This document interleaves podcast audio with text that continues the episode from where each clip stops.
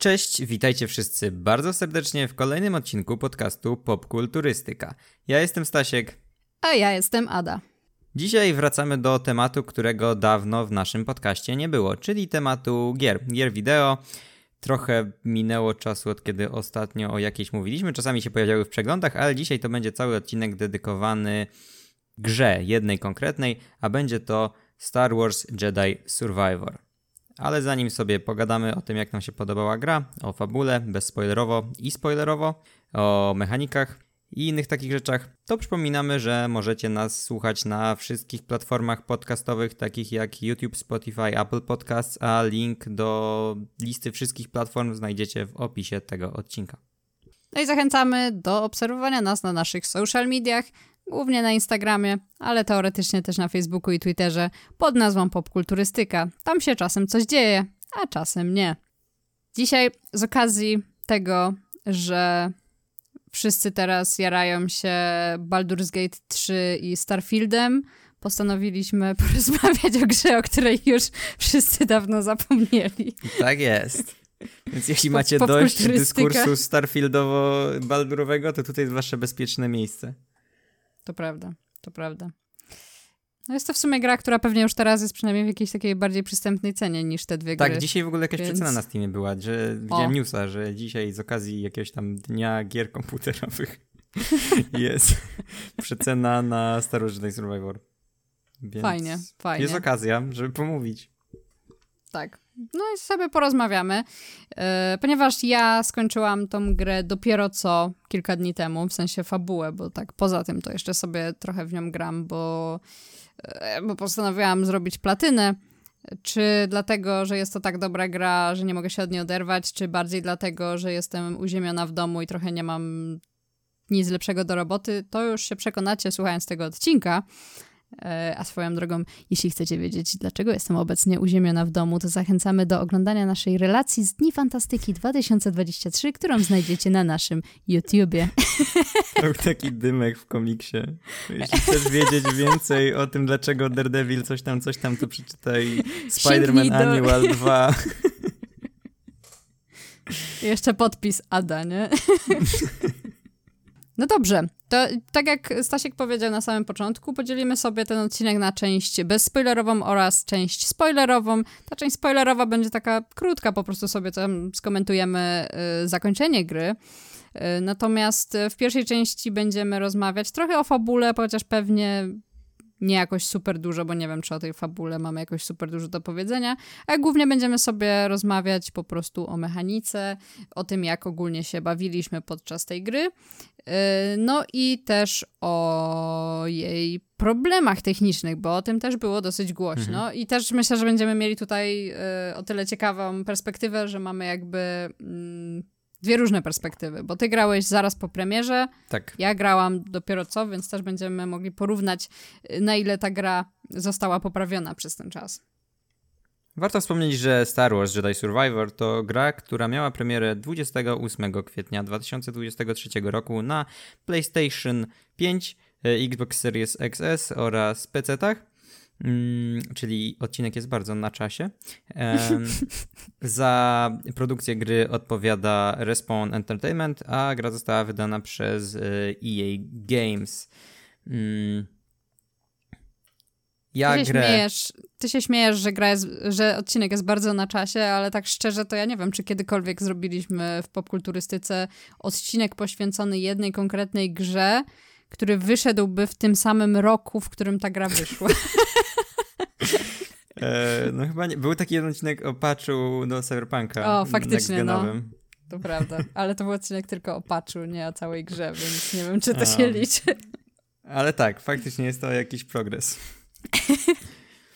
Um, tak, ja grałem w grę świeżo, tak jak wspomniałaś, e, świeżo po premierze, więc mam e, po pierwsze trochę już zdążyłem pewnie zapomnieć, choć starałem sobie trochę przypomnieć. Więc jakbym coś tam gadał głupoty, to możesz mnie poprawiać, albo wy możecie mnie poprawiać w komentarzach.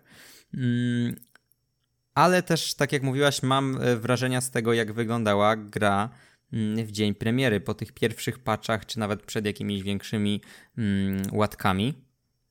I może od tego zaczniemy. Proszę bardzo. y, no to to było tragedia generalnie, mm, bo jako, że ja grałem na PlayStation 5, więc i tak nie było tak źle jak podobno na PC-tach, gdzie z tego co słyszałem, to niektórzy mm nie mhm. mogli w ogóle tej gry uruchomić, nawet na takim porządnym, nowym sprzęcie. Jak już im się udawało uruchomić, to albo gra się crashowała, albo pojawiały się błędy, które nie pozwalały przejść dalej, albo w ogóle wyglądała tak paskudnie, że się odechciewało grać, albo nie wiem, nie było dźwięków w cutscenkach. Mm. Bardzo, bardzo różne były te błędy. Gdzieś tam w internecie można było znaleźć, jakie to były problemy, i było tego bardzo dużo.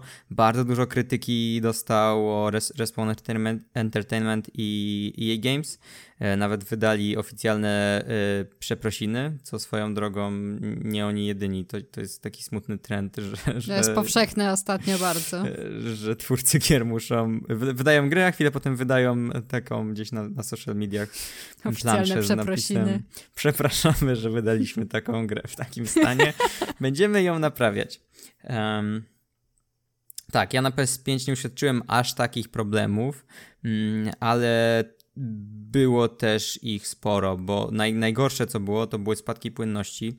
E, ja grałem przez większość czasu w tym trybie wydajności, który tam niby miał, e, no chyba tam nie obiecywał 60 klatek faktycznie, ale miał tam jakąś odblokowaną e, liczbę klatek i, i miało być płynnie, a czasami spadało drastycznie szczególnie gdzieś na jakichś takich większych, otwartych terenach na Kobo, czyli tam tej, tej drugiej planecie, tej takiej, która jest otwartym światem. Mhm. Bo tak jak zacząłem grać w ten prolog, w tych korytarzowych bardziej yy, momentach Coruscant, to sobie myślę, e, nie jest źle wydajnościowo, a potem się okazało, że jest źle. mm. No i jakieś takie inne y, błędy z oświetleniem dziwne, gdzieś tam tekstury doczytujące, o to był też bardzo duży problem, tekstury doczytujące się na twoich oczach, gdzieś, że w ogóle całe budynki się pojawiały y, przed tobą, czy skały, czy drzewa, y, tragedia to była. Mm. Te, te, jak ta gra wyglądała, w ogóle to jak rozmyte są, e, nie wiem czy teraz tak to wygląda, ale mm, że, że taki, takie dziwne rozmycie było często, szczególnie przy poruszaniu kamerą, nawet jak się wyłączyło motion blura w opcjach, e, to ta postać Kala tak się dziwnie rozmywała i to było oczywiście też jakoś tam z, z, założenie było takie, że to miało pewnie zwiększyć wydajność, a po mm. prostu wyglądało tragicznie. Mm. Ja miałem też coś takiego, że użyłem kiedyś szybkiej podróży na, na jednej mapie, jakby z jednego miejsca na kobo do innego i czekałem ponad minutę. Mam nawet gdzieś nagranie na PlayStation z takiego czarnego ekranu wczytywania, e, aż, aż mi się wczyta e, po prostu lokacja e, po szybkiej podróży właśnie, gdzie no na PS5 z tym super szybkim dyskiem SSD nie powinno mieć coś takiego w ogóle miejsca. Mhm. Mm, no i, i było, było dużo tych problemów. Później jak grałem, to dużo tych patch nie uświadczyłem, bo, bo w miarę chyba szybko się uprawiałem z tą grą. E, ale zgaduję, że faktycznie trochę ponaprawiali. Ale swoją drogą, z tego co pamiętam, to jak grałem w Fallen Order, mm, w pierwszą część, bo Jedi Survivor, Survivor to jest sequel do Jedi Fallen Order, mhm. też grałem na premierę i też miała problemy techniczne, głównie właśnie z wydajnością i grafiką. Yy, tak, tak było, to prawda. No ja z mojej perspektywy yy, miałam coś takiego, że jak zaczęłam grać w tą grę, yy, to miałam wrażenie, że wszystkie te problemy już zostały naprawione i że już, już tego nie ma. Jakby przez pierwsze 10, może nawet kilkanaście godzin gry mam wrażenie, że w ogóle jakby nie zwracałam uwagi na to, żeby, żeby coś mi nie działało, za, dużo się, za długo się ładowało, czy coś w tym stylu. Yy, jednak im dalej w tą grę, tym mam wrażenie, że tych problemów się pojawiało coraz więcej. Faktycznie jest spora różnica w tym, jak wygląda yy, mapa, kiedy jest się w tych bardziej właśnie tunelowych sekwencjach, właśnie tam na Coruscant, czy jakichś tam innych planetach mniejszych. Mhm. A jak się dociera właśnie do tego Kobo, gdzie, ta, gdzie jest ten wielki, otwarty świat i ta mapa jest naprawdę, naprawdę duża, Y, no to wtedy faktycznie y, te spadki klatek są dużo większe. Nawet ja to zauważałam, co jakby ja jestem totalnie ślepa na takie rzeczy. Y, jest bardzo duża różnica między trybem wydajności a trybem jakości. I tak, jakości się nazywa ten drugi mhm, tryb tak, jakości. Tak, tak. I nawet pamiętam, że my rozmawialiśmy jakiś czas po tym, jak ja wróciłam do grania w tą grę, czyli dosyć niedawno, i pytałeś się mnie właśnie o te czasy ładowania i tak dalej, ja ci powiedziałam wtedy, że nie, że to są bardzo krótkie, w sensie, że tam dosłownie to było może, no może maksymalnie 5 sekund, ale to raczej z reguły były krótsze. Yy, I okazało się, że było to przez to, że miałam włączony ten tryb jakości. I ja już teraz nie, nie jestem sobie w stanie przypomnieć, czy ja miałam wcześniej włączony ten tryb, yy, bo jednak z reguły yy, włączam ten tryb wydajności na samym początku mhm. I patrzę, jak sobie gra z nim poradzi. A jak weszłam w ustawienia, to się okazało, że miałam włączony tryb jakości, więc nie wiem, czy on sam się przełączył w pewnym momencie, czy, czy to ja go przełączyłam z jakiegoś powodu.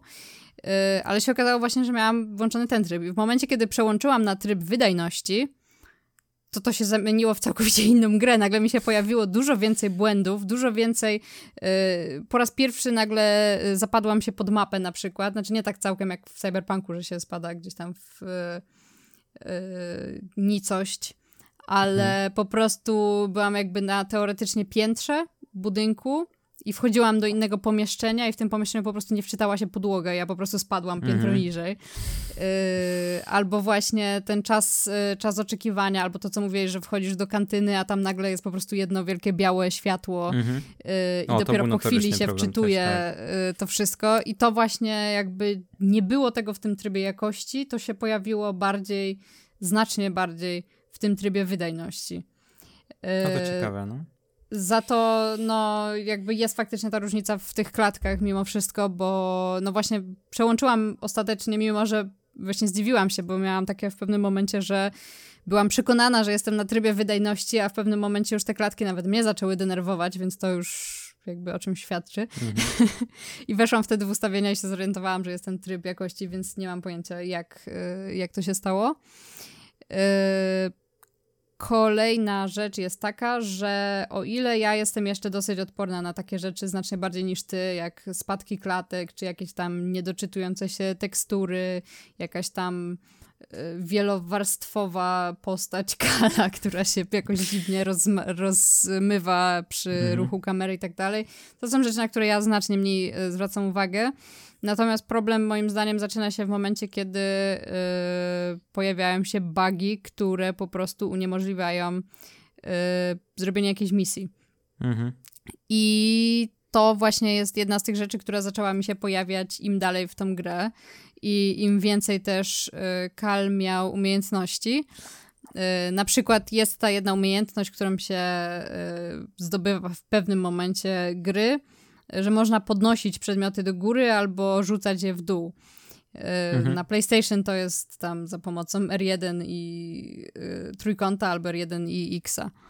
Y, I, I to bardzo często ta jakby y, funkcja przestawała mi działać. W sensie, że po prostu był jakiś przedmiot, który mi się świecił, że teoretycznie powinnam móc nim ruszać, ale nie pojawiał mi się ten skrót i jak wciskałam ten skrót klawiszowy, to, klawiszowy, to Kal robił coś zupełnie innego. Jakby nie działało mi to w ogóle. I to kilka razy miałam ten problem. Parę razy się zdarzało, że musiałam po prostu y, robić jakiś fragment y, od nowa, bo, bo po prostu musiałam wczytać jakby save'a od nowa, znaczy zabić tego Kala, żeby od nowa się y, wczytał, y, bo po prostu nie byłam w stanie. I, I dużo takich rzeczy było, że właśnie po prostu nie byłam w stanie kontynuować, nie byłam w stanie dokończyć czegoś, albo na przykład wydostać się z jakiegoś miejsca, bo nie byłam w stanie jakby dokończyć jakiejś tam zagadki logicznej, która była mi rzucona, bo po prostu coś nie działało. Więc no, to jest, to jest jednak e, jak dla mnie problematyczne yy, znacznie bardziej niż, niż to, jak ta gra wygląda. Yy, tym bardziej, że no właśnie no, minęło jednak trochę czasu. Ja mówię o rzeczach, o problemach, które mi się pojawiły gdzieś grając w zeszłym tygodniu, czy coś takiego. A gra wyszła w kwietniu. Więc. Mhm. Wydaje mi się, że ona w ogóle jest dalej patchowana, bo gdzieś tam widziałem niedawno. Tak, nie wiem, to tak. ty mi powiesz, czy były jakieś update'y niedawno do ściągnięcia. Ale e, tak, cały czas się, chyba pobierało. Mam wrażenie, że kilka się pobierało tych update'ów mhm. E, w trakcie, kiedy ja grałam. E, także no... To, to, jest z jednej strony dobra wiadomość, że cały czas próbując naprawić, a zła, że jeszcze tego nie naprawili. W sensie, tak, tak. Wiadomo, no, że, że tak dużo było do naprawienia. Pacze gdzieś tam długo po premierze mogą wychodzić, ale że no jeszcze jest dużo błędów. Dokładnie. E, no, także Także moim zdaniem, y, jeśli właśnie czekaliście na moment, kiedy ta gra y, będzie lepiej działała, to myślę, że poprawa na pewno jakaś jest w stosunku do tego, jak było y, na początku i myślę, że można już grać w tą grę, ale jeżeli macie wysokie wymagania i, i przeszkadza wam bardzo właśnie jakieś takie rzeczy bardziej też techniczne, yy, bardziej rzeczy wydolnościowe, no to... Yy... To nie wiem, czy kiedyś zagracie tak.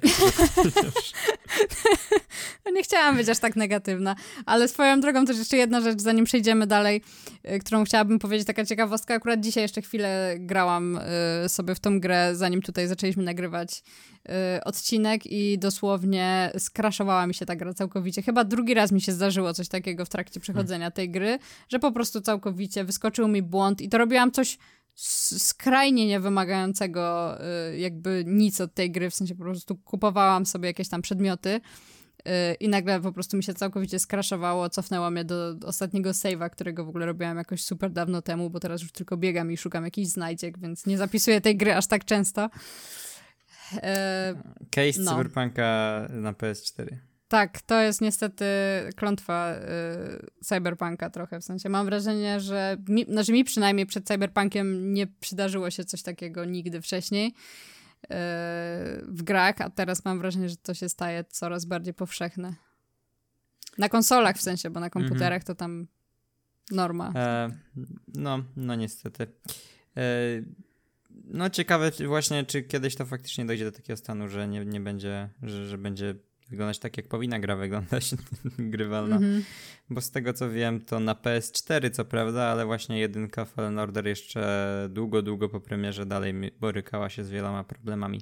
Mm -hmm. No dobra, to to były nasze pierwsze negatywne wrażenia, e, jeśli chodzi o stan techniczny, ale teraz tak ogólnie, jak podobało Ci się e, Star Wars e, Jedi Survivor? Ty jesteś na świeżo, po ukończeniu wątku głównego, e, po zapoznaniu się z tą grą, więc śmiało możesz powiedzieć, jak, jak Ci się podobało. No za chwilę będziemy sobie tutaj jeszcze rozbierać tą grę na części pierwsze i zobaczymy jakby poszczególne elementy, bo tak trochę ciężko jest ją ocenić tak ogólnie, ale jeśli mam powiedzieć, że nie tak ogólnie, no to na pewno jest to bardzo duża zmiana mm, od tego, co widzieliśmy w Fallen Order w poprzedniej części. Yy, ta gra jest yy, niesamowicie rozbudowana jakby od tamtego czasu. Yy, te mapy są o wiele bardziej rozbudowane. Mamy no, kilka planet, po których możemy latać, z czego dwie są naprawdę bardzo duże i naprawdę bardzo dużo można tam po prostu chodzić i zbierać. I są znacznie mniej liniowe, bo też te mapy w tej pierwszej części były takie bardzo mocno liniowe. Tutaj są znacznie bardziej rozbudowane. Jest też całkowicie rozwinięta mechanika walki mhm. Y, w porównaniu do pierwszej części, o czym też sobie będziemy za chwilę rozmawiać. Jest bardzo dużo jakichś takich czynności pobocznych, y, w sensie takich y, związanych z jakimś tam zbieraniem sobie poszczególnych rzeczy. Jest ten cały wątek tej kantyny, która jest takim trochę rozszerzeniem tego, co mieliśmy w poprzedniej części w Mantis, czyli tym statku, którym się poruszają główni bohaterowie. Jakby.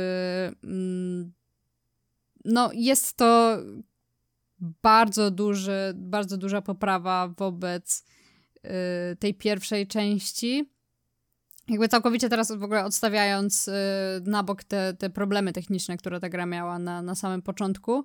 Y, ale mimo wszystko, moim zdaniem, wciąż mogłoby być lepiej. W sensie nie jest to gra idealna.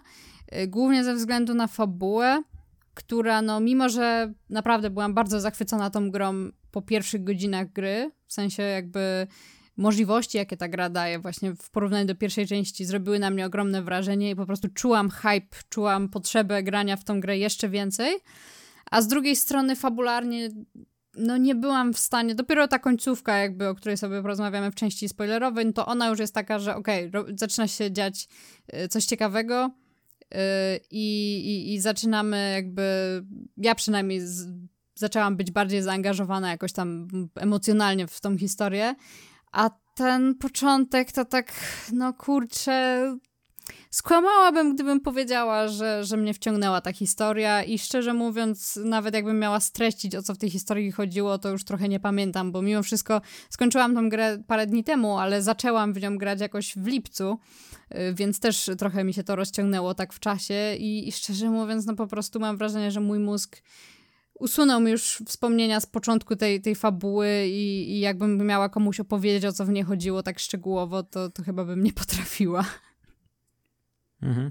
No mnie ogólnie y, Jedi Survivor y, zachwycił od, od, pierwszych momentów, mimo nawet tego złego stanu technicznego na premierę, mm, to bardzo mi się ta gra podobała. No po pierwsze, znaczy po pierwsze, też jakby nie możemy pominąć tego, że to jest gra Star Wars, e, więc tu jest jakiś bias. Mm, ale dużo gier Star Wars y, w życiu grałem, a mimo wszystko Jedi Survivor wylądowało gdzieś w mojej czołówce gier Star Warsowych. Przez to właśnie mm, jak mm,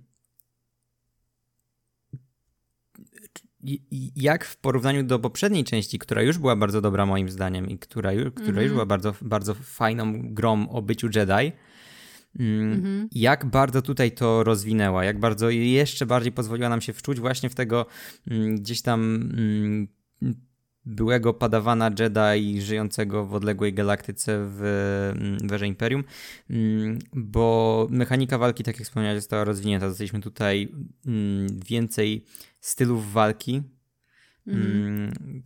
między którymi można się przełączać i tak dalej. Kocham walczyć mieczem świetlnym w tej grze. E, po prostu jedna z lepszych właśnie gier o byciu Jedi i walczeniu mieczem, w jaką mm. grałem eksploracja. Tutaj dano nam tą dużą e, przestrzeń na właśnie Kobo, jednej, jednej z planet, e, gdzie możemy wchodzić w jakieś zakamarki, jaskinie i to nie jest taka sztuczne wypełnianie mapy, tak jak w wielu grach z otwartym światem mamy, że tutaj znacznik, znacznik, tutaj powtarzalne jakieś e, elementy w stylu jakieś obozy z Far Cry'a, wieże z Asasyna czy coś takiego Mm, tylko tutaj bardzo naturalnie wypadała ta eksploracja. Gdzieś tam wchodzisz, y, jakaś jaskinia, rankora, tam znajdujesz jakieś e, wiadomości pozostawione przez kogoś, albo jakieś takie środowiskowe rzeczy pozostawiane, jakieś szkielety, coś tam.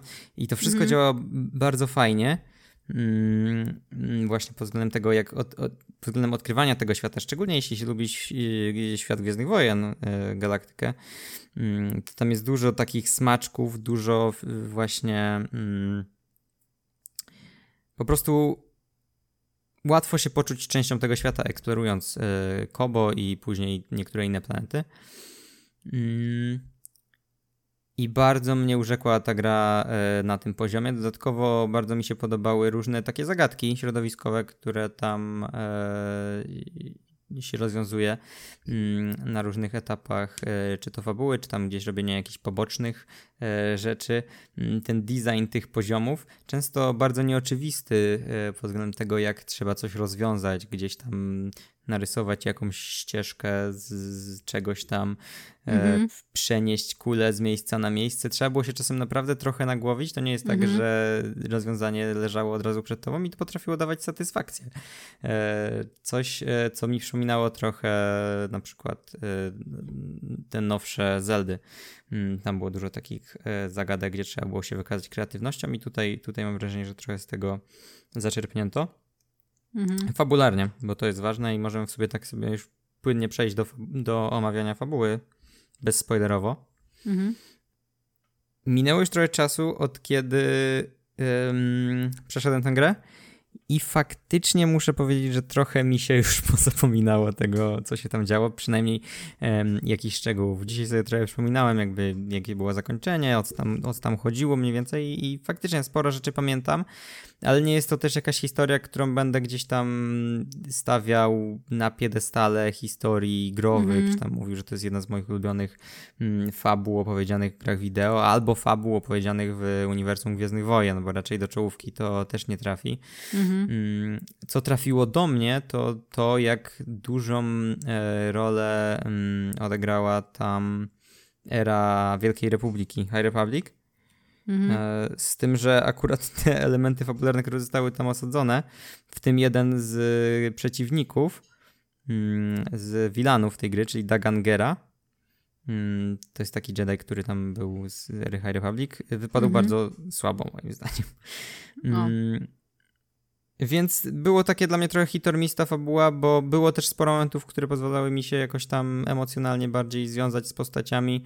Mm i, i, i, wciągnąć. Były, takie, było kilka takich elementów, które stawiały na taką filmowość i taką monumentalność, że były takie duże setpisy, takie mhm. e, bardzo oskryptowane, że tam e, biegniesz, coś tam się zawala, wybucha, mhm. przeskakujesz, e, akcja gna do przodu.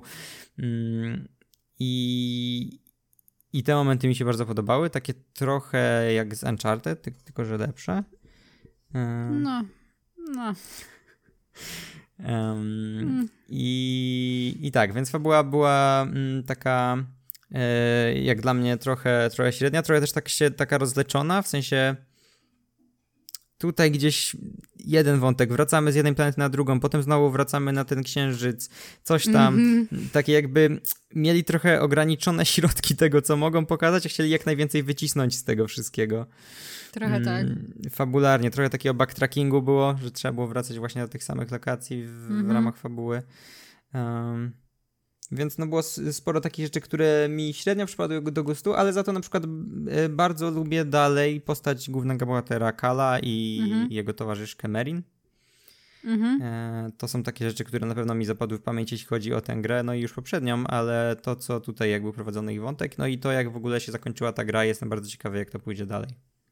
Tak, no zakończenie jest zdecydowanie jednym z ciekawszych momentów yy, i w ogóle też yy, jakby Akurat tak mi się udało rozłożyć tę grę, że y, dokończyłam jeden tak jakby wątek, yy, że tak powiem, yy, pierwsze dwa akty tej historii. Tak sobie zakończyłam idealnie i, i później zrobiłam sobie lek lekką przerwę od fabuły i wróciłam dopiero na ten jakby trzeci akt, ten kluczowy, gdzie dzieją się te najważniejsze rzeczy i, I właśnie wtedy miałam dopiero pierwszy raz takie poczucie, że mnie ta fabuła jakoś e, wciągnęła bardziej.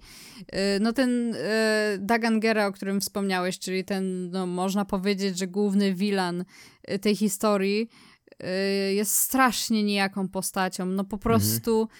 tak mnie nie obchodził wątek tej, tej postaci, jakby zupełnie po prostu za każdym razem, jak on się pojawiał, to po prostu miałam tylko takie, ale o co jemu chodziło właściwie? On właściwie nie miał motywacji, mi się wydaje. W sensie dosłownie. No właśnie. Ani jak grałem, ani teraz nie potrafię y, stwierdzić, o co mu chodzi, bo on jakby mhm. Y, jednym z kluczowych wątków w tej grze, jeśli nie graliście, to jest coś takiego, że y, właśnie ten Dagan Gera te kilkaset lat temu, znaczy kilkaset lat przed fabułą e, Jedi Survivor, mm, znalazł drogę do jakiejś takiej ukrytej planety, gdzieś leżącej w jakiejś mgławicy, gdzie ciężko się dostać, trzeba mhm. jakiś konkretny szlak wytyczyć i mu się udało wytyczyć ten szlak mm, i to jest taka planeta, gdzie jeszcze nikt nie był teoretycznie i, i w ogóle ona jest bezpieczna jako jakieś tam schronienie.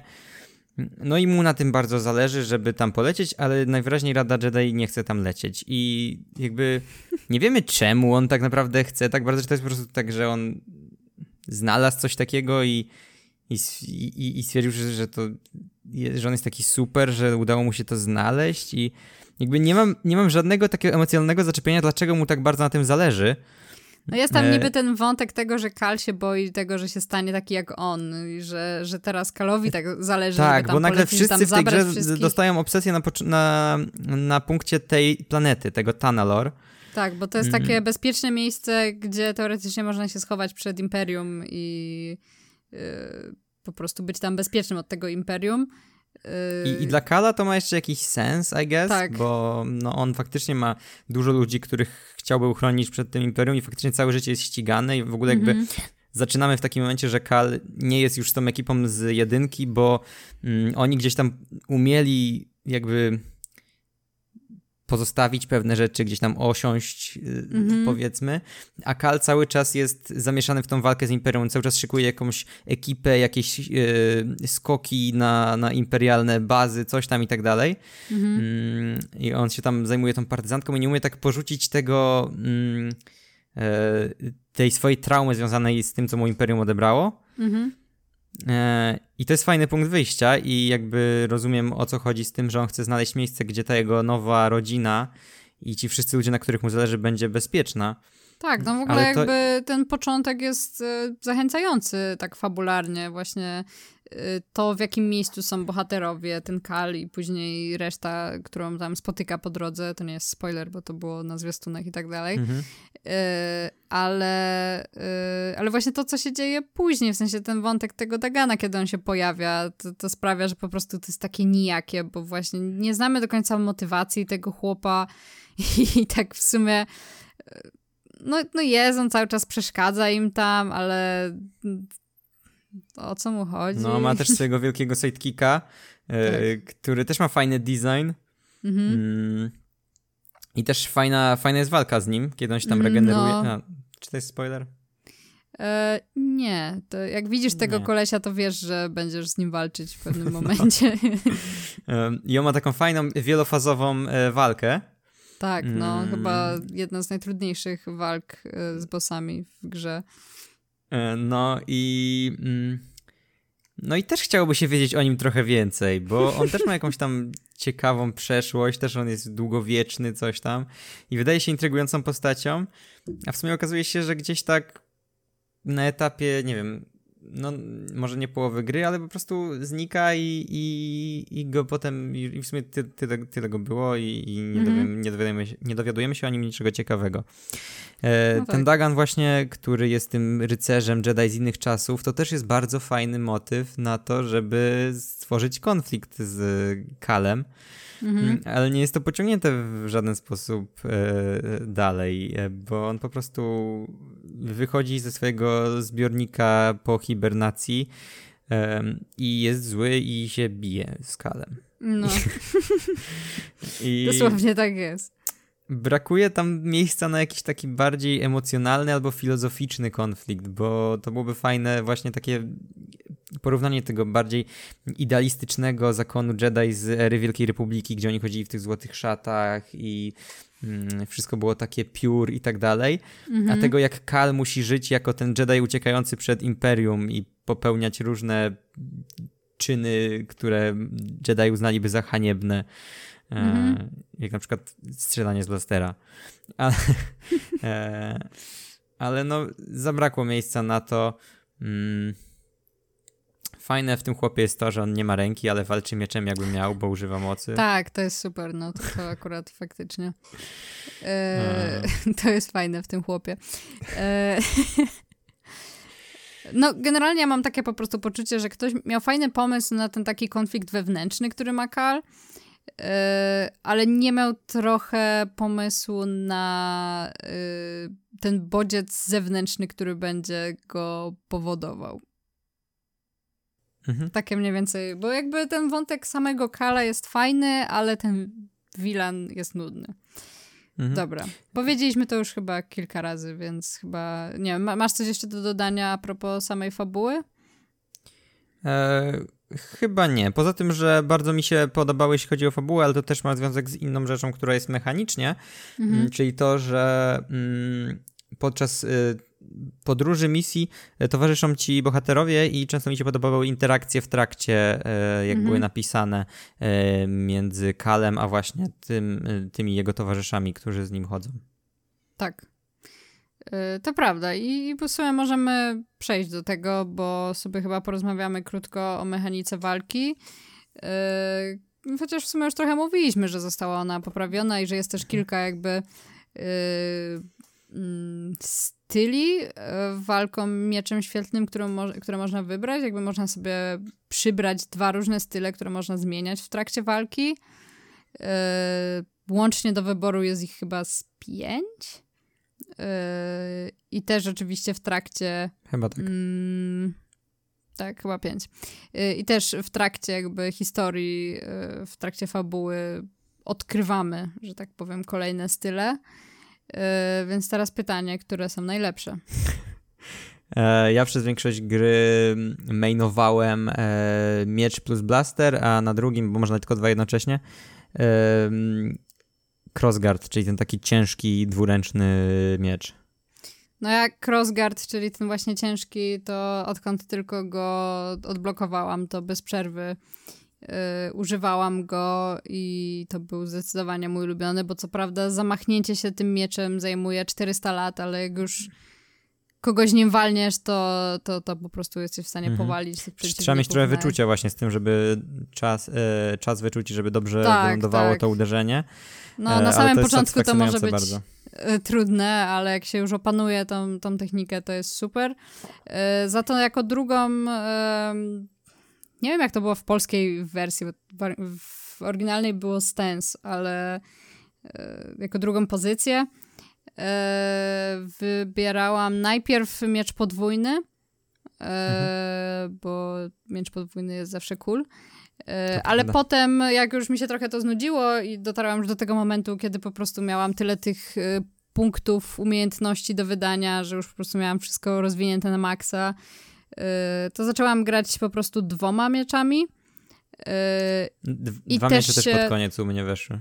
No i to też jest bardzo dobre, jakby trochę żałowałam, że wcześniej e, nie zaczęłam ich używać, mhm. bo jednak to jest jedna z fajniejszych, więc jeśli nie graliście, to, to polecam. E, też trzeba trochę ogarnąć, jak, tak. jak z nich umiejętnie korzystać, dlatego ja na początku trochę się od nich odbiłem. No, ja tak jest samo. To, to śmieszne takie coś z tym zwalnianiem czasu i blokowaniem. Tak, no. Mm, I też jak chcesz parować ataki, to to okienko jest mniejsze. W sensie mhm. trzeba bardziej się w, e, wpasować w to, jak uderza cię przeciwnik. Mhm. Mm, ale też to potem jest potężny e, styl, e, który, który bardzo jest satysfakcjonujący. Do tego bardzo szybko można wyprowadzać te ataki. Mm, mhm. I dzięki właśnie dwóm mieczom udało mi się sprostać dwóm Ogdo-Bogdo. O. Nice. E, no to też jest właśnie swoją drogą fajne, że jakby każdy z tych styli jest naprawdę bardzo różny i yy, trzeba się po prostu zwyczajnie nauczyć korzystać z każdego z mhm. nich i się przyzwyczaić I, do tego, i jak co działa. jest fajne, co jest fajne też w tej części, to jest to, że każdy z tych styli ma osobne drzewko mm, tak. do rozwoju. Mhm. Mm, I to jest tak, że faktycznie odblokowujesz takie rzeczy, które są przydatne i mogą często zmienić twoje podejście do kolejnych potyczek, bo mhm. w pierwszej części też był jakiś tam rozwój postaci, ale to mm, były takie bardzo ogólne rzeczy. Mhm. E, w sensie, no nie wiem, zwiększ sobie trochę życia albo. No, w pierwszej e, części było jedno drzewko w ogóle chyba, nie? Mhm. No, całe chyba ten, tak. No właśnie. E, I to było takie na zasadzie, że no. Nie, nie, było, nie było za dużo wyboru. Tutaj już trochę bardziej można, no, może nie zwałbym tego jakimś takim buildem z RPGa. Mm, ale można sobie bardziej dostosować tą postać. Trzeba decydować, na co się chce walki. te punkty y, przeznaczyć, bo, mhm. bo masz bardzo dużo do wyboru. Jest osobna jakby kategoria y, z mieczami świetlnymi, gdzie każdy z tych pięciu y, pozycji ma swój ma swoje drzewko osobne. Jest kategoria moc, gdzie też ta moc jest podzielona na tam telekinezę, no, jak to się nazywa, zaklinanie umysłów, nie wiem, hipnoza, nie wiem, jak to się nazywa w Star no, Wars, no, mind control. Yy, i, i, coś tam, i ka każdy, każdy z tych rzeczy ma osobne, osobne drzewka i jest tam chyba jeszcze jedna osobna kategoria na survival, więc jakby trzeba podejmować decyzje, zwłaszcza, że na samym początku tej gry yy, no tych punktów się nie zdobywa jakoś super dużo. Teraz dopiero jestem na takim etapie, że po prostu już nie mam na co ich wydawać. Mhm, no pod koniec mm. chyba można właśnie wymaksować już wszystkie te drzewka, więc... Tak, tak. Więc staje się to yy, mniej istotne po prostu, ale na No, ale to już pod koniec już generalnie przestajesz jakby po przejściu fabuły, jak już tylko sobie tam maksujesz tą mapę, to już generalnie trochę mniej cię obchodzi yy, walka. Mhm. Mm, ale no faktycznie to, to była znacznie, znaczna różnica. Jakby, no, przeszliśmy w sumie już do umiejętności tak swoją drogą, ale fajnie e, płynnie. No tak płynnie. Tylko, że musimy się jeszcze na chwilę cofnąć, bo mm, przy tej walce, no tak. tak. jak mówiłem, jest super, jest świetne uczucie bicia się mieczem świetlnym. Mm, ale też z nowości, tak jak wspomniałem przy fabule, jest coś takiego, że pomagają ci towarzysze i to jest bardzo mhm. ograniczone, mm. po prostu biegają za tobą i możesz tam nacisnąć któryś przycisk, żeby na przykład e, Bold, twój kumpel z jetpackiem wbił się kogoś, wbił się tak w kogoś tym właśnie jetpackiem, nie? Coś takiego mm. było. Mm, albo żeby tam jakoś no, strzelili albo tam złapał y, w taką jakby sieć elektryczną, mhm. że unieruchomił e. tą postać. E, I to jest taki pro, pro, prosta rzecz, a cieszy. I to, to, w mhm. ogóle to jest też coś, co w God of Warze Ragnaroku tak. e, było dodane. Mm, bardzo podobnie zaimplementowane mam wrażenie. Swoją drogą to mhm. są dość podobne gry pod wieloma e, względami. Pod bardzo wieloma względami. To jest e, tym bardziej, że no dopiero co ten Ragnarok wychodził w zeszłym roku, a ja w ogóle ogrywałam go głównie na początku tego, to bardzo, bardzo widziałam te podobieństwa między tymi grami i one są ogromne. Od tych właśnie mechanik związanych z tymi kompanami, poprzez to, nie wiem, y, ukrywanie y, ładujących się map, poprzez przechodzenie przez jakieś szczeliny, to jest coś, co mi się bardzo kojarzy z God no. i tutaj tego było bardzo dużo, ale też nawet te, to, co tutaj się nazywało Force Tears, czyli takie jakby portale z innego wymiaru, czy nie mhm. wiadomo co, gdzie się wchodziło i się walczyło z jakimiś tam przeciwnikami to, to też dosłownie no. praktycznie no? takie samo było w God of Warze, tam też były te Realm takie... Tears tam były. No, no właśnie, Realm Tears. E, tak, no jest Bardzo dużo tych podobieństw było. E, to prawda. Z tym, że walka tutaj jest trochę taka bardziej ala soulsowa, nazwijmy to. No nie, jakby bardziej w takiej budowie świata i mhm. takich mhm. rzeczach e, mam wrażenie, że były te podobieństwa Też jest takie trochę niby, niby otwarte, półotwarty świat, coś takiego, mniejsze, mhm. większe lokacje. E, tak, no, ale sporo. w sumie już pierwszy Jedi Survive, e, Boże, już pierwszy Jedi e, Fallen Order był w sumie bardzo dużo czerpał z różnych innych gier, więc to jest chyba to trochę też urok tej gry. To prawda. Um, tak, ale ta, ta jak dobrze tymi... czerpie, to, to czemu nie? Co? Mówię, że jak dobrze ściąga z innych rzeczy, to czemu nie? To, to prawda. E, ale tak, ta mechanika z tymi, z tymi kompanami, którzy mogą nam pomagać, jest fajna. Wręcz Szkoda trochę, że nie ma tego więcej, bo mhm. w sumie przez większość czasu mimo wszystko jesteśmy sami. Wiadomo, cały czas towarzyszy nam BD-1, y, najsłodszy robocik BD-1, w galaktyce. No, ale, yy, ale ci kompanii bardzo rzadko nam towarzyszą i trochę szkoda, bo mimo wszystko mam wrażenie, że tak w ostatnich latach w grach bardzo popularne się stało yy, ten taki motyw y, kompana, który gdzieś tam chodzi za tobą. Nawet jeśli nie jest on jakiś super użyteczny do gameplayu, to zawsze trochę nawet nam urozmaica czas właśnie te jakieś yy, rozmowy mhm. między bohaterami. To jest taki bardzo sprytny sposób prowadzenia narracji, nie? Bo to, to tak. zawsze trzeba coś wytłumaczyć temu kompanowi i coś tam, mhm. więc jakaś taka ekspozycja naturalna wejdzie. Tak, ale właśnie, no to jest właśnie wszystko w taki naturalny sposób przeprowadzone, więc to jest fajne, nie? Mhm. E, dobrze. E, po raz kolejny już tutaj e, poruszyliśmy trochę, ale możemy trochę bardziej szczegółowo opowiedzieć tak ogólnie o tych mapach, tych wszystkich znajdźkach, y, zagadkach y, środowiskowych i takich rzeczach. I tego jest w tej grze bardzo dużo. Znacznie więcej niż było właśnie w pierwszej części. Tak. No po pierwsze o wiele bardziej otwarte to jest wszystko, mhm. Mm, bo dostajemy Kobo, który jest naprawdę dużym światem. E, naprawdę jest tam dużo aktywności pobocznych, takich rzeczy, których nie trzeba zwiedzać, bo w Fallen Order w zasadzie tego nie było. Mhm. W sensie gra po prostu prowadziła cię tam, gdzie prowadziła cię fabuła. Był mhm. na Zefo, to był największy świat wtedy. Mm, I tam był jeden faktycznie, jedna taka lokacja to był um, taki zatopiony y, wenator republikański, gdzie tam można było się y, y, pójść, pozwiedzać i to nie było tam nic fabularnego, tylko mhm. Mm, trochę przeciwników, trochę jakichś tam wpisów do dziennika. Mm, a tutaj jest tego naprawdę bardzo dużo.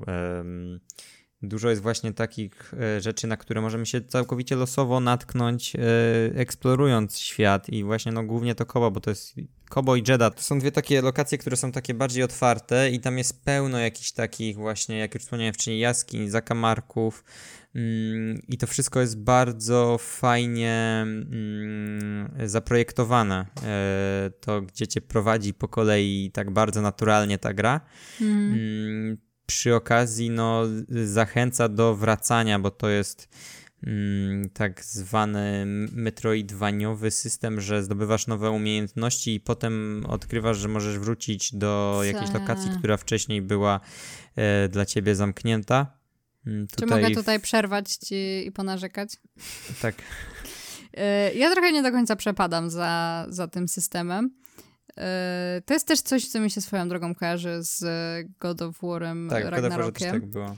E, gdzie tam było właśnie, że jak się trafiało do jakiejś lokacji po raz pierwszy, to odkrywało się tam jakieś 20%, potem się wracało fabularnie do niej drugi raz i się odkrywało jeszcze trochę więcej, a potem można było sobie wrócić jeszcze na własną rękę już ze wszystkimi umiejętnościami i poodkrywać na 100%. I mnie to trochę denerwuje, bo ja lubię sobie jednak w grach tak trochę wyrównać wszystko, w sensie, że robić tak trochę fabuły, trochę sobie eksplorować, trochę fabuły, trochę eksplorować. Nie lubię tego, że dużo gier cię tak wstrzymuje do ostatniej chwili, że w sumie tak chciałbyś sobie coś poeksplorować, ale wiesz, że nie masz jeszcze wielu umiejętności, które byś potrzebował i, i tak mhm. będziesz musiał do tego miejsca wrócić, yy, żeby pozbierać sobie wszystko, jak już będziesz miał te umiejętności, więc w sumie bez sensu, żebyś teraz tam szedł. Więc w sumie musisz trochę cisnąć tą fabułę praktycznie do samego końca, a potem jak już skończysz fabułę, to trochę nie masz do końca motywacji, żeby, y, żeby dalej sobie eksplorować, y, bo ten balans jest taki trochę zachwiany, że właśnie całą fabułę już zrobiłeś, a jeszcze zostało ci bardzo dużo do zrobienia w tym świecie trochę za tym nie przepadam. Lubię, jak jednak te gry dają ci możliwość robienia tych pobocznych rzeczy w trakcie yy, przechodzenia głównej fabuły. No przecież nie trzeba wszystkiego robić od razu, całego świata czyścić, nie? Chociaż faktycznie przyznaję, że były też takie momenty, które mnie frustrowały, jeśli chodzi o tę mechanikę, bo na przykład zdarzyło mi się, że gdzieś tam wszedłem, wspiąłem się, przeszedłem przez trzy szczeliny, przeczołgałem się gdzieś tam tylko po to, żeby na koniec, na, na końcu się okazało, że tu jest jakiś, jakaś zielona ściana, przez którą nie mogę przejść, taka mm -hmm. bariera. No właśnie. Albo jakieś balony, z którymi jeszcze nie wiedziałem o co chodzi. Mm. No właśnie. E, więc zdarzały się też i takie momenty, ale ogólnie to jest właśnie też takie, no, że okej, okay, potem fabularnie odkrywasz o co chodzi z tymi balonami i masz takie, okej, okay, to tam było teraz miejsce na jedzie, gdzie mogę wrócić i, mm, i, i dowiedzieć się, co tam się kryje. Mm, nie, nie jestem neutralny wobec, wobec tych, e, tych takich schematów. Ja właśnie nie przepadam, no ale. Natomiast ogólnie design poziomów e, mi się bardzo podobał. Też e, przez to, że te mapy są o wiele większe niż w jedynce, to oddano nam tutaj do dyspozycji mm, wierzchowce. Mhm. Nie pamiętam już jak się nazywają te zwierzęta. Neko? Mm. To są te, co są na Kobo? Mhm. A te takie z długimi nogami to nie pamiętam. Mi się bardzo podobał design tych. Dziwaczne tu, były. Ty, tych e, spamel, one się nazywały spamel. O, spamel, tak, no. Te takie wielbłądo, żyrafy, czarne, Ale dziwne. z kosmosu. No, fajnie. To w ogóle chyba wzięte gdzieś z e, artbooka do Rogue One, bo gdzieś to już widziałem o. wcześniej. No, w sumie mm. Jedi ma sens. No, właśnie chyba, chyba w, na konceptartach do Rogue One byli szturmowcy na czymś takim. Nice. Jeżdżący. I tutaj się zainspirowano. Mm, tak, fajnie w ogóle też było, że dane, nam było odwiedzić Jedę, bo lubiłem zawsze tę lokację. Tak, fajne. Mm, no i jeszcze y, jest też sporo na tej mapie właśnie zagadek y, takich środowiskowych, y, co jest w sumie w grach z otwartym światem dosyć popularne ostatnio. I Moim zdaniem poziom tych zagadek jest bardzo różny. Y, niektóre z nich są dosyć oczywiste, jak już się ogarnie, jak ta gra działa, w sensie jak już się przyzwyczai do tego, co mhm. można robić i gdzie można się wspinać i tak dalej, to szybko możemy sobie ogarnąć. Niektóre wymagają trochę więcej główkowania. Bardzo mi się podobały te zagadki, które były w tych y, komnatach podziemnych, e, mhm. tych z The High Republic. Mm, super były te zagadki tam, naprawdę trzeba to się prawda. było trochę nagłowić, ale dawało jednocześnie dużo satysfakcji. E, za to jednocześnie było parę takich zagadek, gdzie muszę przyznać, że po prostu poddawałam się po jakimś czasie, stwierdzałam, że nie warto dla tego jednego, do tej jednej skrzyni czy czegoś tam tyle się głowić i po prostu sprawdzałam sobie w internecie, jak ją rozwiązać, bo po prostu parę razy się poddałam. E, aczkolwiek też trochę to wynikało z tego, że kilka razy się zdarzyło, że nie mogłam rozwiązać jakiejś zagadki przez to, że miałam jakieś bugi i coś mi nie działało. I po jakimś czasie po prostu już miałam takie, że okej, okay, może nie warto spędzać aż tyle czasu na głowieniu się nad jakąś zagadką, jeśli ma się okazać, że nie działa mi ona przez to, że po prostu coś mi się zepsuło. No i po prostu w pewnym momencie trochę y, zaczęłam cheatować i, i, sprawdzać te odpowiedzi. kilka razy się zdarzyło, że faktycznie nie, jakby po prostu mi coś nie działało, mhm. y, a kilka razy się po prostu zdarzyło, że czegoś nie zauważyłam i to było całkowicie po mojej stronie. Ale ogólnie fajne. Znaczna większość tych zagadek jest naprawdę daje dużo satysfakcji to, to główkowanie i chodzenie tam i z powrotem, oglądanie tego jakiejś lokalizacji z kilku różnych perspektyw i główkowanie nad tym, jak się tam dostać. Yy, spoko. E, no, mi się też bardzo podobały. Tak jak już wspomniałem wcześniej, e, wiele z tych zagadek faktycznie było bardzo fajnie zrealizowanych, trzeba było się nagłowić, a ja miałem często takie w ogóle momenty, że się zastanawiałem, czy czy twórcy założyli, że ja to tak zrobię? Tak, czy, to, to też. Czy trochę to tak jakby obszedłem z innej strony? Y, też kilka razy mi się wydawało, że cheatowałam y, trochę. Mm, Ale to nie jest, to jest, nie jest nic złego, to właśnie fajnie, że jakby gra pozwala ci na taką trochę większą wolność, a nie, nie jakby narzucać mm -hmm. ci jakieś tam konkretne rozwiązanie. Y, z tym, że po prostu zastanawiałem się czasami, myślałem sobie, że nie, no nie ma opcji, że to było zaprojektowane tak, żebym ja aż tak długą ścieżkę tego grzyba tutaj y, robił w tak dziwnych nie, miejscach. Długie, długie ścieżki grzyba można było robić. Jak działa, to znaczy, że tak miało być. Fajnie to musisz mieć, jak ktoś nie grał w grę. Co nie? Albo jak nawet grał już. jak nawet grał, po prostu nie rozumie, o co nam chodzi. E, jest to bardzo możliwe. Ale właśnie, jak już jesteśmy przy tych znajdźkach, mapie i wszystkim, e, no to mówiliśmy już wcześniej, że dostajemy więcej opcji związanych z tą kantyną, która jest takim trochę rozszerzeniem tego, co mieliśmy w e, tym statku w Mantis. Między innymi w statku w Fallen Order mieliśmy możliwość zbierania sobie roślinek z różnych planet Mhm. Przy czym tam to chyba dosłownie było jedna tak, roślinka na jedna planetę. roślinka na jedną planetę, no właśnie. Y, tutaj y, ten system też się pojawia, dostajemy cały ogród do dyspozycji na dachu kantyny. Y, I mamy różne rośliny, które możemy sobie zbierać w sumie tylko na Kobo, czyli na tej jednej planecie ale właśnie jest to jedna z tych rzeczy, którą po prostu możemy sobie zbierać, później sadzić sobie te roślinki i robić sobie cały ogród.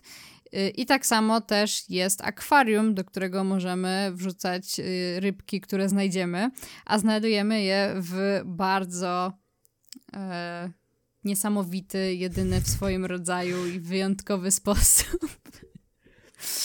e, nie wiem, chcesz opowiedzieć o, o najważniejszej postaci w Skuwa! Tak. E, no tak, jest po prostu taka postać poboczna w tej grze, która nazywa się Skuwa Steve.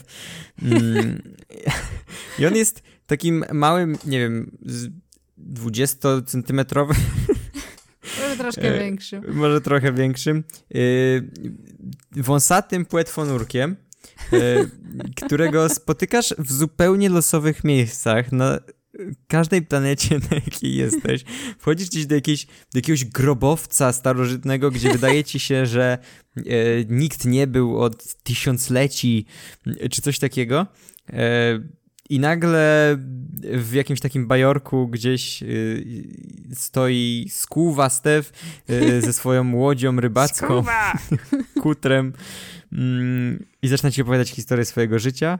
Znaczy nie, najpierw wskakuje do tej wody. Z wyjątkowym akcentem. Tak, on ma taki jeszcze akcent niesamowity. Mm, I on najpierw wskakuje do wody, on tak fajnie łowi te ryby, że on wskakuje do wody i tak wyrzuca tą rybę do góry, tak. prosto do wiaderka. E, I potem ci opowiada historię swojego życia, która jest prawdopodobnie bardzo podkoloryzowaną historią życia pewnego rybaka z odległej galaktyki. Mm, ale, ale jest to bardzo fajne. W sensie bardzo polubiłem Skówę Stewa i chciałbym, żeby dostał spin-off jakiś filmowy czy coś takiego. Ja też bym chciała. Jak najwięcej Skówy. Cudowna postać. W ogóle weszłam teraz na Wikipedię, żeby zobaczyć stronę, jaką ma Skuwa Stef. Polecam sobie sprawdzić, jak wygląda ta postać. Jest niesamowita. To wąsisko jego jest cudowne. I tutaj jest y, rubryka z wzrostem. I przy wzroście jest napisane, że ma poniżej 1,80 m. Jest to prawda. Jest to fakt. Technically the Ciężko, truth. ciężko się kłócić. e, tak, także no, do samej kantyny też możemy rekrutować jakby różne osoby, które się tam powoli schodzą i ta kantyna się y, rozrasta i nabiera życia. Y, Tergol możemy- na przykład tam jest też z takich klasycznych Tak, Tergol to też jest dobra postać. Jakaś taka tchórzliwa żaba. W ogóle dużo jest komediowych elementów w Jest tej bardzo grze. dużo. Jest bardzo dużo. Nawet w samych trofeach jest dużo e, takich e, śmiesznych rzeczy. E, a w ogóle jak był jakiś tam Rick the Door Technician, czy coś A, takiego. tak, tak, tak. Nie zdradzajmy więcej. Nie, nie, nie będę zdradzać więcej. Zostawimy to tak, jak jest. To super. dużo jest super, takich z lepszych humorystycznych rzeczy. no. Bardzo fajne. Taki przyjemny humor. E, Mhm. Nienachalny. E, e, Fajny jest humor związany z droidami i szturmowcami, którzy gdzieś tam gadają sobie po prostu, zanim ich zamordujesz. Jezu, Mm. te droidy są cudowne. Ja po prostu kocham je absolutnie. Ten ich głosik, jakby. I te głupie rozmowy, które one sobie prowadzą, są przeurocze. Ale szturmowcy też są super. W sensie, jak oni sobie tam gadają, że coś tam, że. E, no, że jest, nie wiem, za gorąco, ale dobra, spoko, przynajmniej kończą zmianę za Ale to godzinę. jest takie smutne, gdy ich potem mordujesz. Albo jak No, jest taki, że on sobie siedzi jeden na takim balkonie z- i chilluje Tak. sobie po prostu. tak, I ty to i go spychasz mocą w przepaść, albo jest jakiś jeden taki, który gdzieś tam też siedzi i gada z jakimś innym, że no, że w sumie to on nie chciał być szturmowcem, że gdzieś tam indziej składał papiery najpierw, coś takiego. I e, no... E, fajne to jest, No, ale aż, czasami smutne. aż trochę szkoda, tym bardziej, że ten Kal jest bardzo brutalny w tych swoich... Tak, ale y, jest brutalny. Mm, ale mam wrażenie, że ta gra to w ogóle, no dobra, trochę teraz zawrócę z miejsca, gdzie byliśmy, ale to warto o tym powiedzieć, że gra trochę to wykorzystuje, bo już w jedynce on był brutalny, tylko że no, Mhm. jakby to nie miało takiego odzwierciedlenia fabularnego za bardzo. Mm, Mhm. A tutaj jakby od początku i przez całą grę ten Kal trochę tak jest na granicy tej, tej ciemności, nie? Tej ciemnej prawda. strony mocy. To prawda. E, I to jest właśnie też takie fajne wytłumaczenie dlatego, że jak mechanicznie dużo się tam zabija, nie? Mhm. Mm, I fajnie, że coś takiego zrobili. Potem pod koniec, w części spoilerowej e, jeszcze to powiem, bo pod koniec wchodzi taka fajna mechanika, która też bardzo fajnie jakby mm, korzysta z tego, jak działa e, moc w Gwiezdnych Wojnach i narracyjnie to wykorzystuje. To prawda. No, to sobie Mm. też e, za chwilę w tej części spoilerowej y, powiem, zresztą zaraz będziemy do niej przechodzić. E, jeszcze ostatnia taka dosyć ciekawa rzecz, jeśli chodzi o mechanikę. E, tam właśnie w tej kantynie w pewnym momencie, jak e, znajdziemy pewne osoby i zarekrutujemy je do kantyny, e, to pojawia się taka jakby minigierka wewnątrz e, gry, e, która się nazywa Holotactics. Holotactics.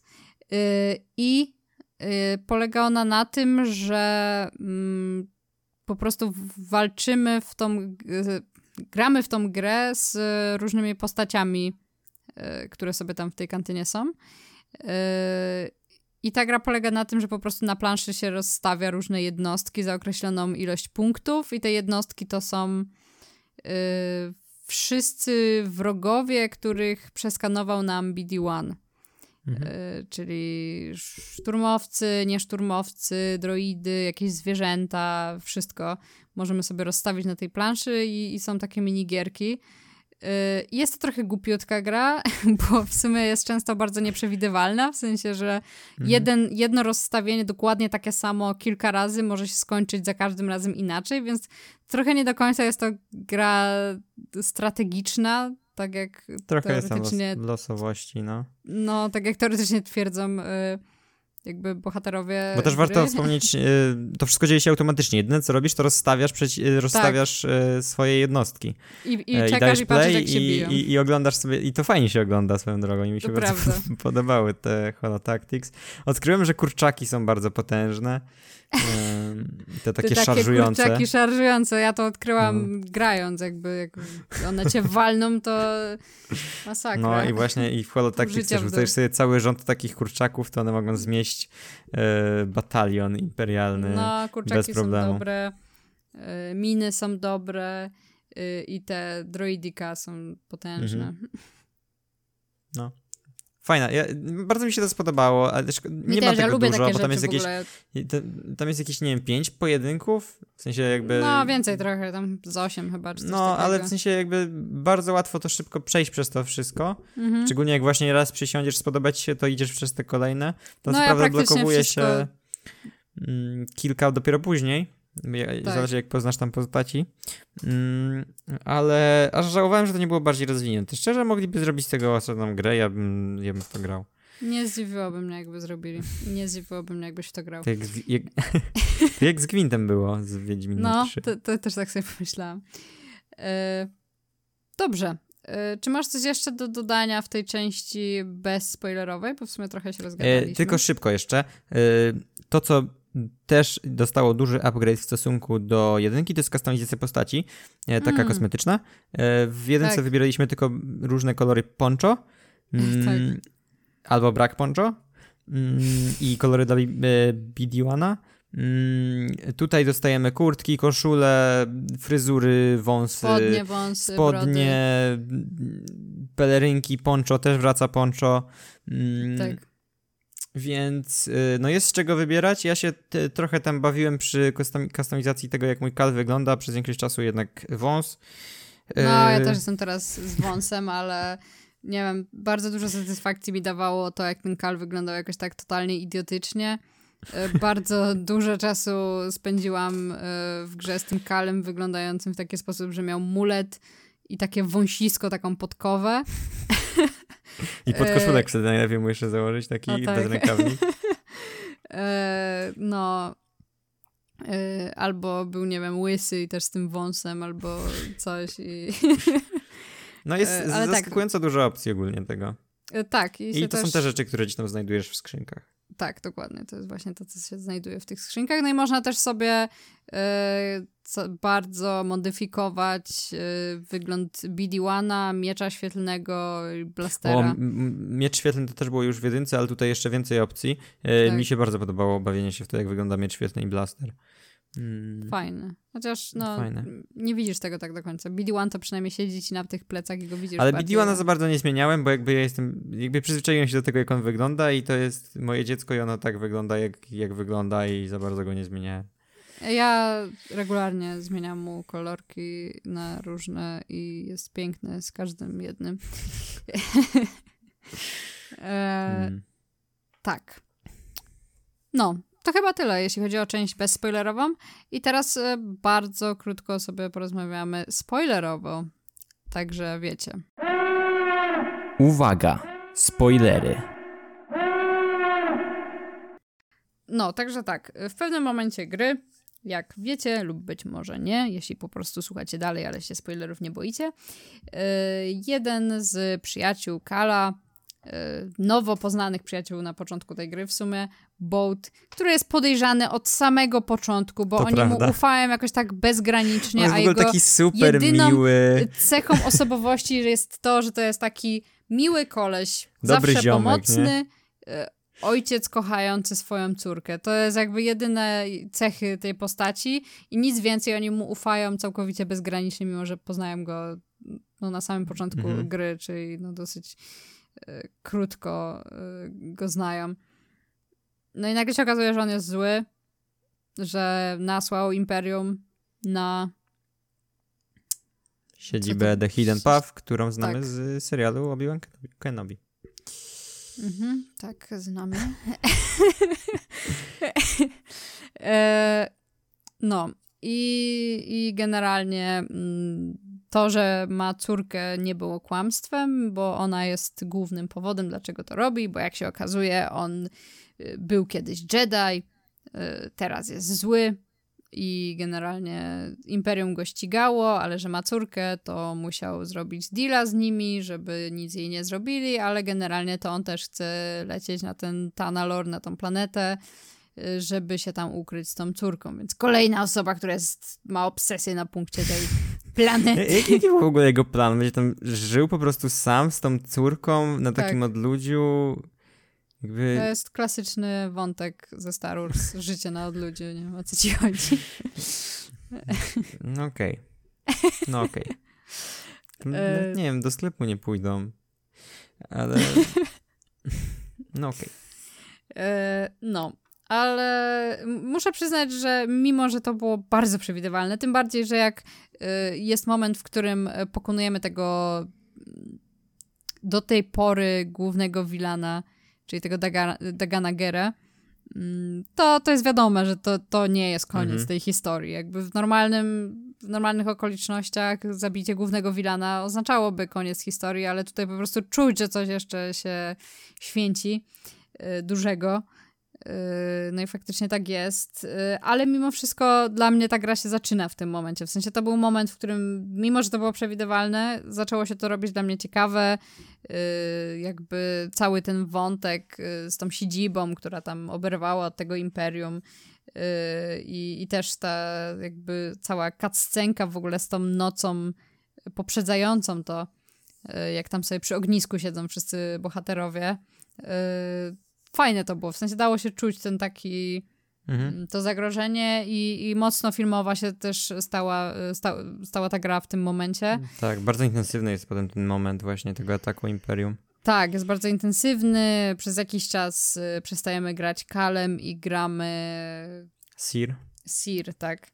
Y, po raz kolejny pojawia się Vader, y, z nim walczymy znowu. No Y, takie, dla mnie ten Vader to już było takie trochę match, w sensie, No, już miałem takie, no okej, w jedynce jak się pojawił to było fajne, to było bardzo niespodziewane i on tak, Tak, to się, było takie coś i on nowego, był tą teraz- taką prezencją Tak. e, mroczną.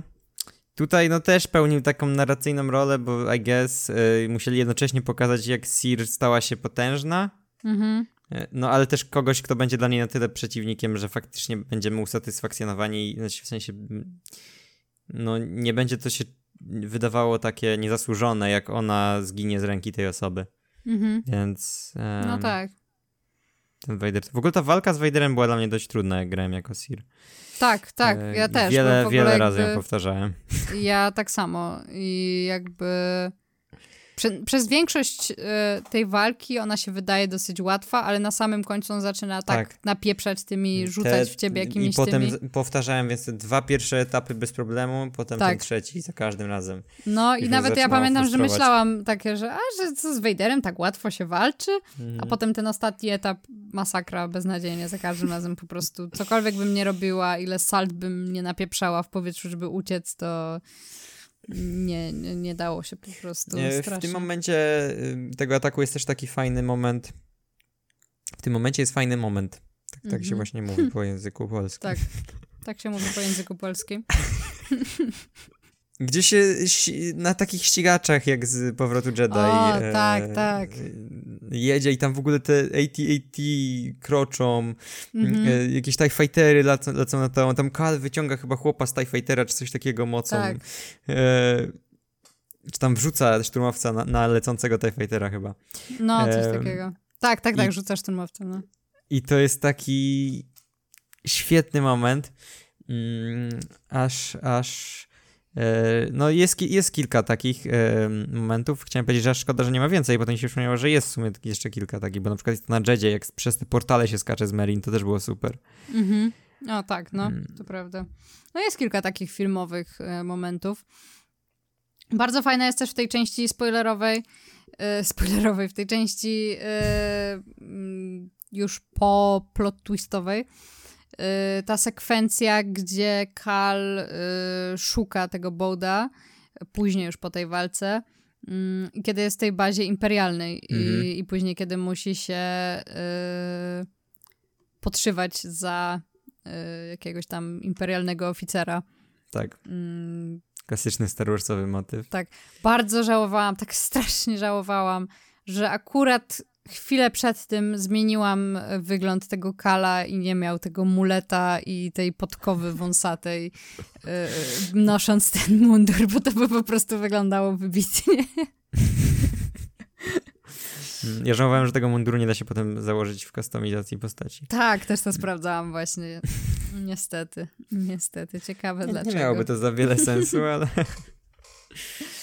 Mm, tak, to był bardzo fajny moment. E, W ogóle też e, chyba właśnie wtedy e, Kal trochę bardziej idzie w stronę mroku mm, Mhm. i dostajemy zamiast zwalniania czasu, które było wcześniej, jeśli dobrze Mhm. pamiętam, mm, Mhm. to dostajemy taką możliwość włączenia takiego, nie wiem, szału Tak. e, ciemnej strony mocy czy coś takiego. Mhm. E, I to bardzo ułatwia rozgrywkę, w sensie to jest taki Tak. aż cheat code prawie. To jest bardzo...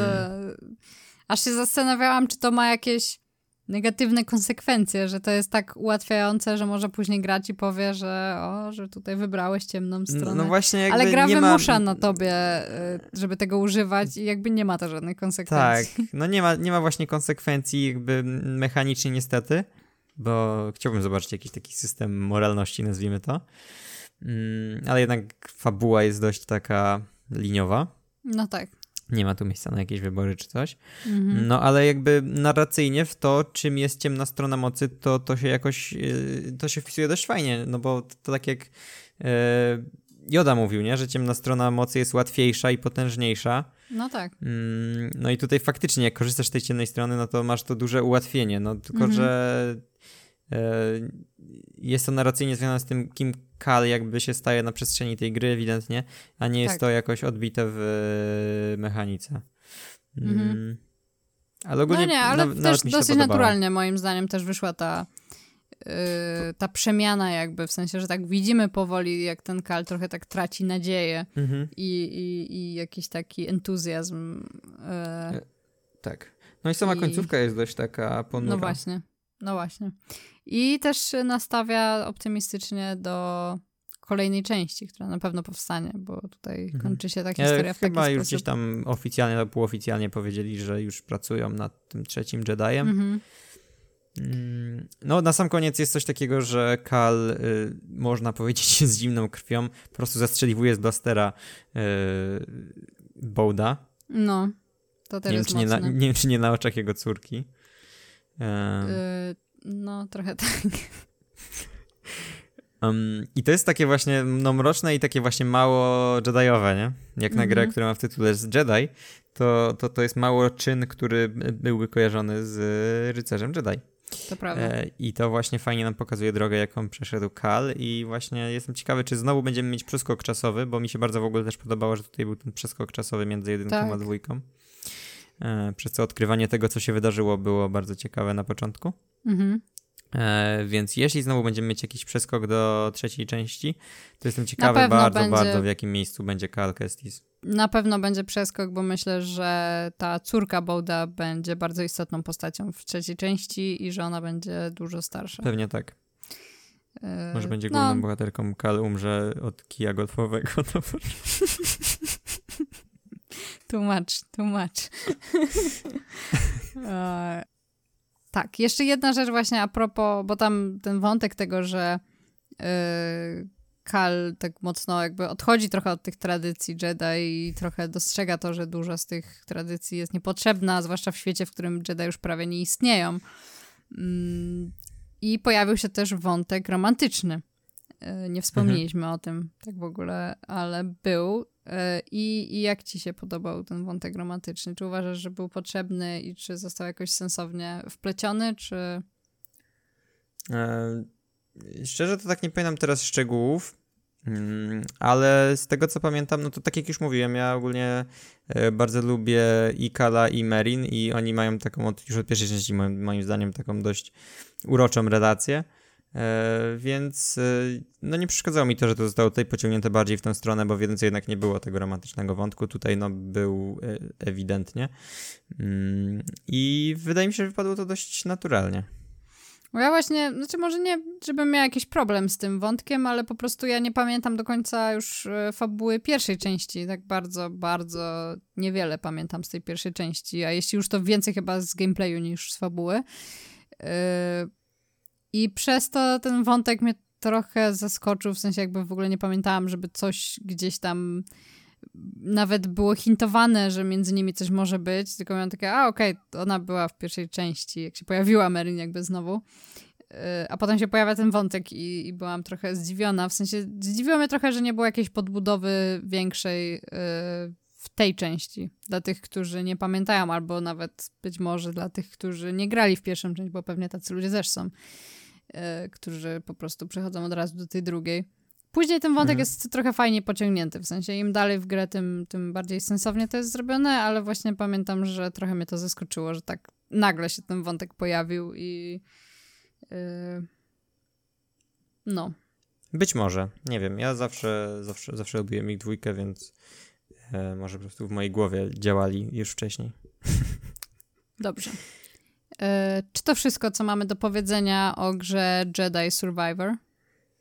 E, to chyba wszystko, co mamy do powiedzenia o grze Jedi Survivor. E, pewnie jeszcze wrócimy do tej gry na chwilę pod koniec roku.